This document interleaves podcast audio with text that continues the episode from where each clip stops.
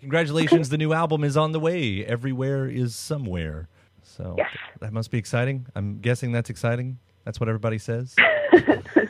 um, yeah, it is exciting, uh, very genuinely. I mean, I think, you know, it's it's been a cool process for me too because sometimes, and I've had friends have this happen where you know you work on a record and then you have to wait like two years, over a year for a lot of the stuff to come out. And for me with this record, I mean, there were there was like one song I finished like two days before the mixing deadline. So everything's pretty. A lot of it feels very kind of like of the moment, and I'm still, you know, I'm still very in that headspace, which is which is cool for me. So, um, yeah, I'm very excited. Right. I mean, it, obviously these songs have to be fresh. You do have one song on here on here called "The President Has a Sex Tape." That, yep, that's the one. Um, yeah. Well, I was like, you know, I'm putting out a record. You know, I had no idea. A lot of these songs, when I was first working on them about, you know, nine months ago or whatever it was, I feel like, at least in the U.S., we were just in a very different kind of collective headspace.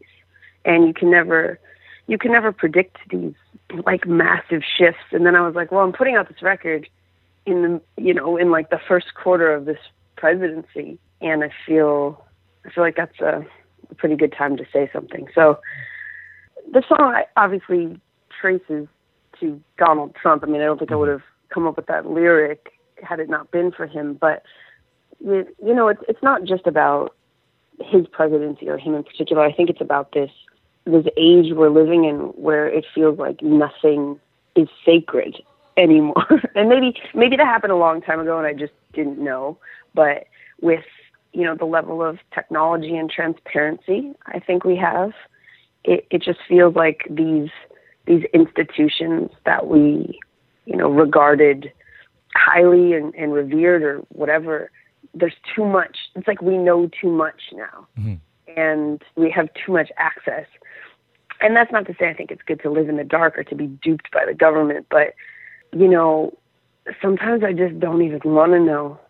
you know, I just like I, want to I want to I want to be sh- shielded and protected from certain things, and I, I think we're past that point. We are past it. Yeah.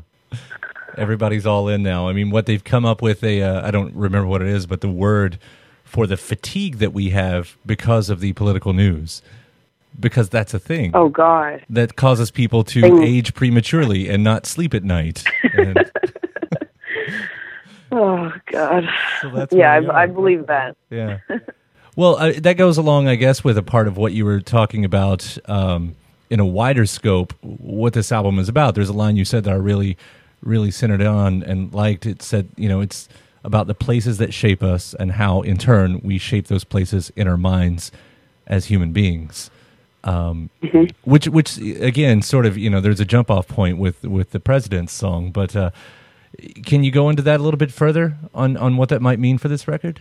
Sure. I mean, I think I'm pretty fascinated by h- how we are sort of all narrating a story. You know, that the objective facts of anyone's life are seen in different ways by everybody. You know, and we we kind of have the individual power. One of the ways that I've I think personally created my story in my own mind at least is by you know, trying to take the things that happen and make my own meaning out of them. You know, not feel like that meaning is dictated by somebody else or I'm acquiescing to a kind of a group decision or something like that. Um, and I think, you know, every time I feel weak or vulnerable or sad or I'm grieving or, you know, whatever the case may be, I, I try to remind myself that I'm yes, like I have the right and I should experience those things and, and it's it's important I think to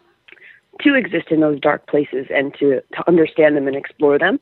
But I also think, you know, I have the power if I sort of go outside of myself to to make this situation whatever I want. You know, I can I can take an extreme disappointment or betrayal and and turn that into a way to fortify myself and a way to I guess strengthen my core and my values and to redirect my life or you know whatever I want to do like I have the ability to do that yeah. and there's something really powerful about that and I think you know particularly when whether it's in a in a political sense a personal sense um, a professional sense you feel that you don't have power you know you always you at least have the power of writing your own story in your mind. Mm-hmm. And that may be a small power. It's actually funny. We were, um, have you ever read the book, The Handmaid's Tale? No, my my wife, of course, has told me all about it, and they have the uh, the TV series coming out too, uh, right? Yeah, exactly. Um, well, it's one of my like all time favorite books. Margaret Atwood, actually, mm-hmm. the author, is one of my mm-hmm. favorite authors.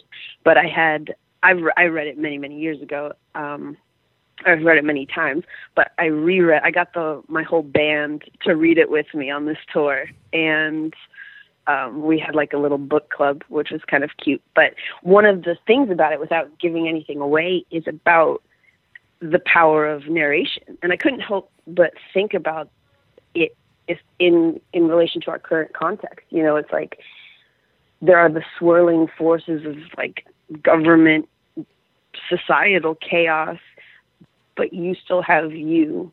And, you know, I tried to take the approach with every song like, okay, I'm starting from this place. How do I make how do I make meaning out of that place? And how do I, you know, sort of individually assert that meaning for me?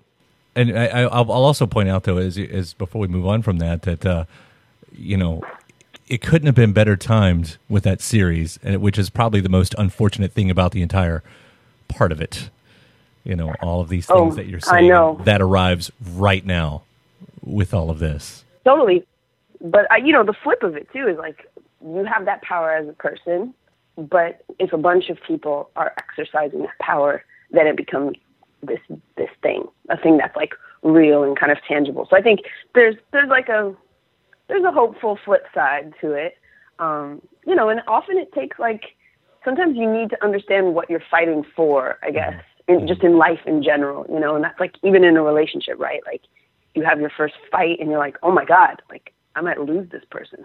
So I think, I think it's, you know, you have to, you have to have the, that loss to, to understand what you have.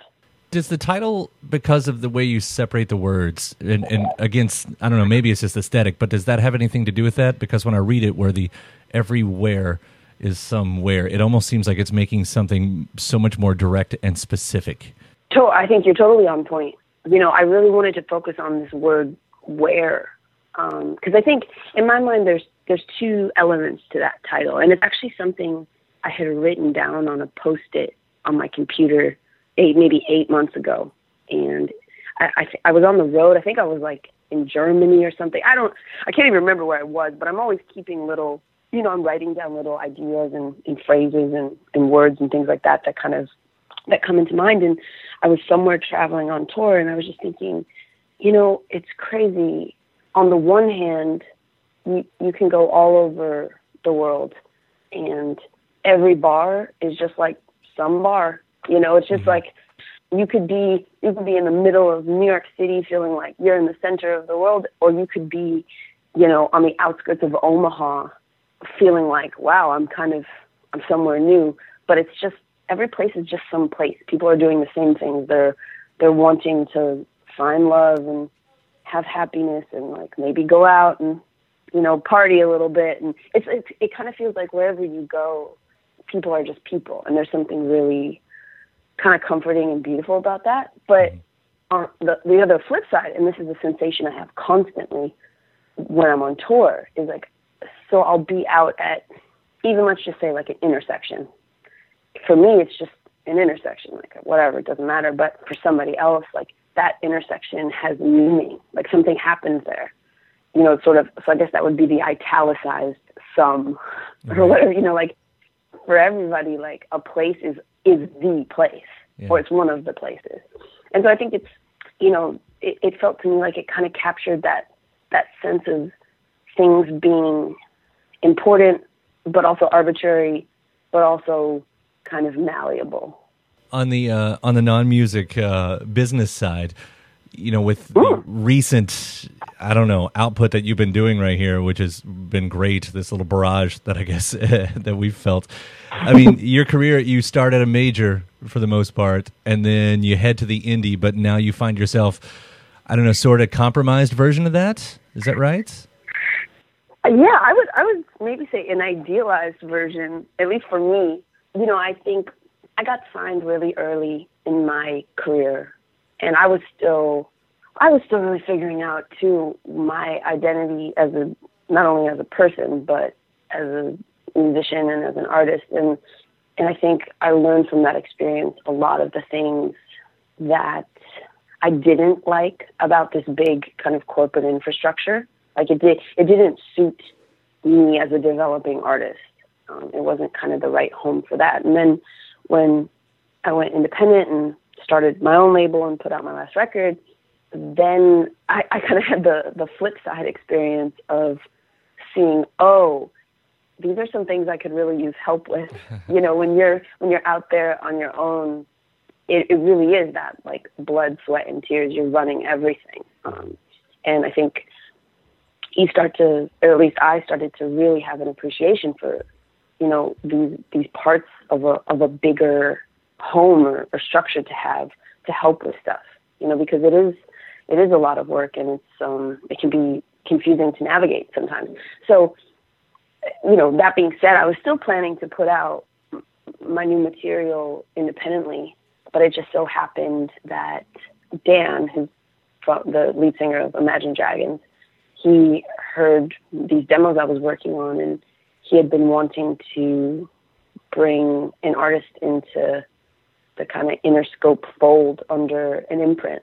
And it, it offered me this really unique opportunity where I had creative protection, mm-hmm. you know, mm-hmm. um, because Dan was sort of my buffer, I guess. Maybe, and maybe that's not totally the right word, but and and was just like, with you know, essentially he was like, I'm I'm I'm a fan of what you do, and you know, his goal is really wasn't a financial goal. It wasn't an ego goal. It wasn't anything like that. It's it's just to help um, an artist that he believes in. So I kind of got to experience this the the creativity um, and autonomy that comes with being independent, but having the resources of a major label, which you know, uh, from a standpoint of radio, especially, like you know, that is just such a difficult world to break into if you're an independent artist.